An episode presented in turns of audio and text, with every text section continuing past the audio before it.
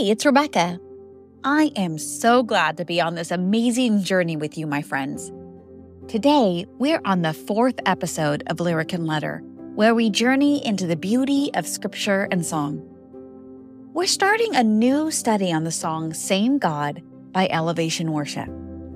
Now, this song was written by some of my favorite songwriters Brandon Lake, Chris Brown, Pat Barrett, and Steven Furtick.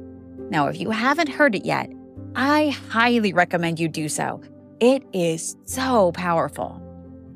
This song is a profound exploration of God's divine intervention, faithfulness, and steadfast love through the storylines of Jacob, Moses, David, and Mary.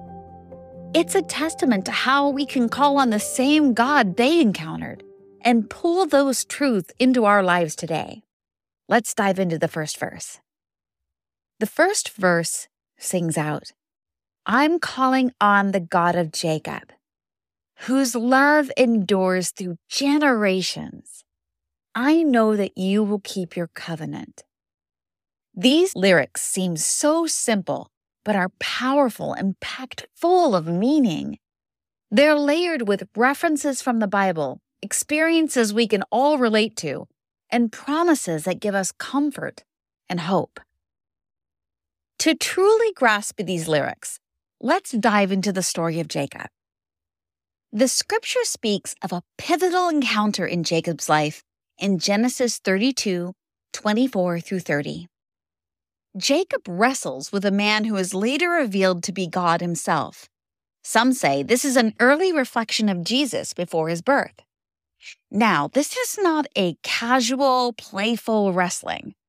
It's an intense, prolonged struggle, extending until the break of dawn. Amidst the struggle, Jacob utters a profound declaration of tenacity and faith. He tells God, I will not let you go unless you bless me. Now, can you sense the desperation? the determination in his voice? Can you relate to that feeling of holding on refusing to let go until God moves? And God did move.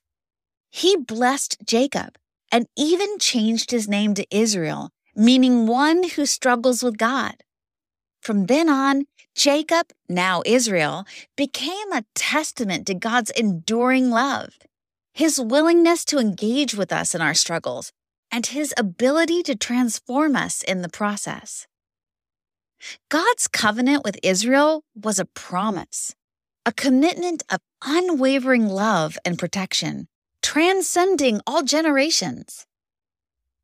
This is the God of Jacob that the song refers to, the same God we are calling on. The determined spirit of Jacob also appears in the New Testament in the parable of the persistent widow.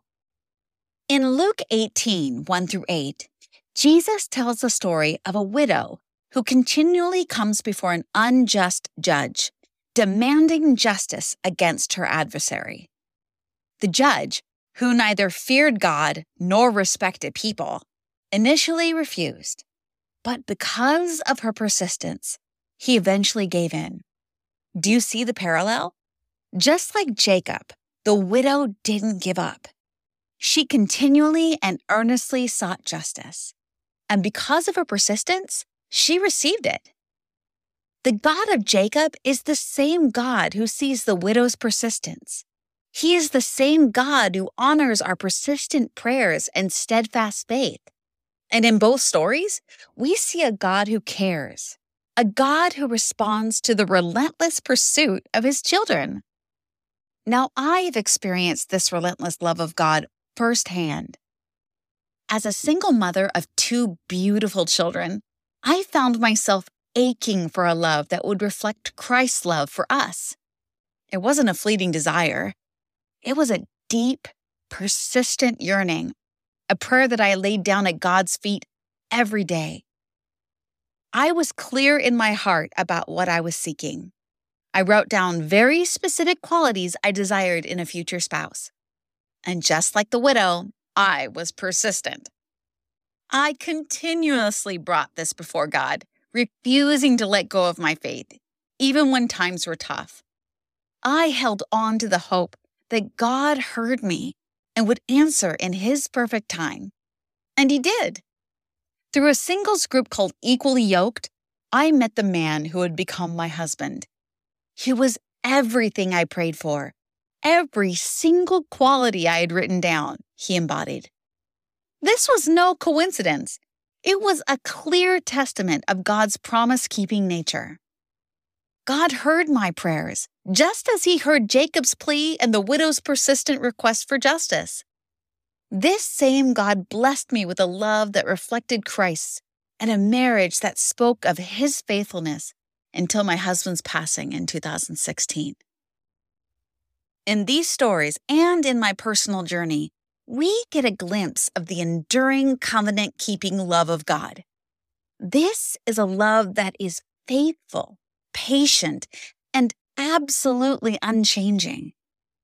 The love that promised Abraham that his descendants would be as numerous as the stars is the same love that endured Jacob's blessing, that heard the widow's pleas, and that answered my prayers. But God's covenant keeping attribute isn't just about keeping promises, it's about His perfect timing, His ability to make all things beautiful in their time, as Ecclesiastes 3:11 tells us. Friends, I want you to take a moment and consider. This is the God we are calling on the God of Jacob, a God who sees, who hears, who transforms our struggles into blessings, a God whose love endures, whose promises are kept from generation to generation. He knows our struggles. He hears our prayers. He is the God who provides.